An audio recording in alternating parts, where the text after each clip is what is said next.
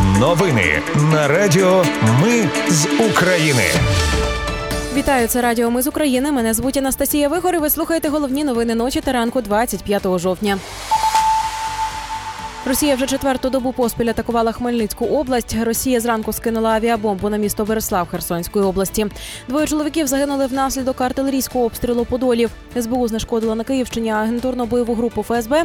А Німеччина готує для України зимовий пакет допомоги. Про все це та більше за мить у новинах на Радіо Ми з України.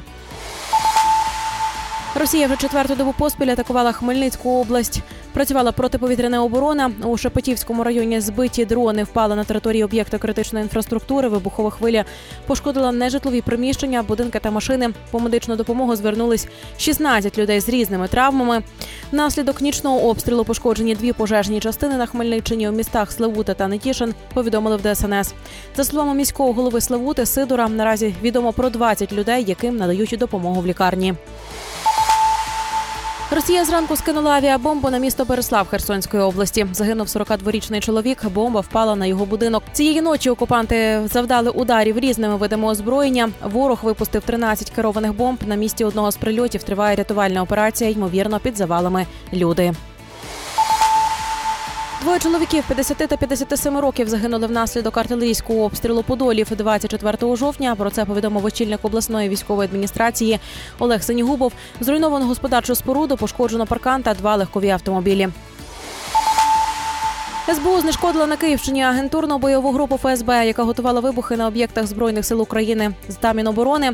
Троє агентів готували серію вибухів на українських об'єктах військового управління. А саме це підрозділи Генерального штабу збройних сил України та Міністерства оборони України, а також їхні запасні командні пункти. Для цього вони обладнали 10 дронів саморобними вибухівками. СБУ спрацювала на випередження і затримала всіх учасників групи. Диверсанти троє осіб, мешканці Києва та Чернігова. На запорізькому напрямку воїни з сил спеціальних операцій спалили російську техніку на 25 мільйонів доларів протягом тижня. Українські військові знищили РЛС «Зоопарк» та реактивні системи залпового вогню БМ 21 град і БМ 27 ураган. Україна переобладнала старі ракети АІМ-9 Sidewinder класу повітря-повітря під потреби протиповітряної оборони. Про це повідомляє джерело Financial Times. АІМ-9 – це одна із найстаріших, найдешевших і найуспішніших ракет класу повітря-повітря, яка надійшла на озброєння США ще у 1956 році. Україна отримала їх у травні. Це 43 ракети, які передала Канада.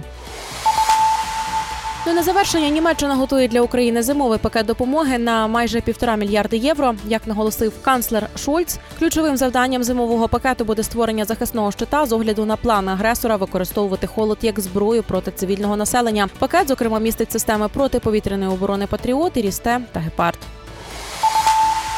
Це були новини на Радіо Ми з України. Мене звуть Анастасія Вихор. Наші новини про те, що дійсно відбувається в Україні. Ми не робимо новини, зважаючи на чиїсь політичні чи бізнес-інтереси.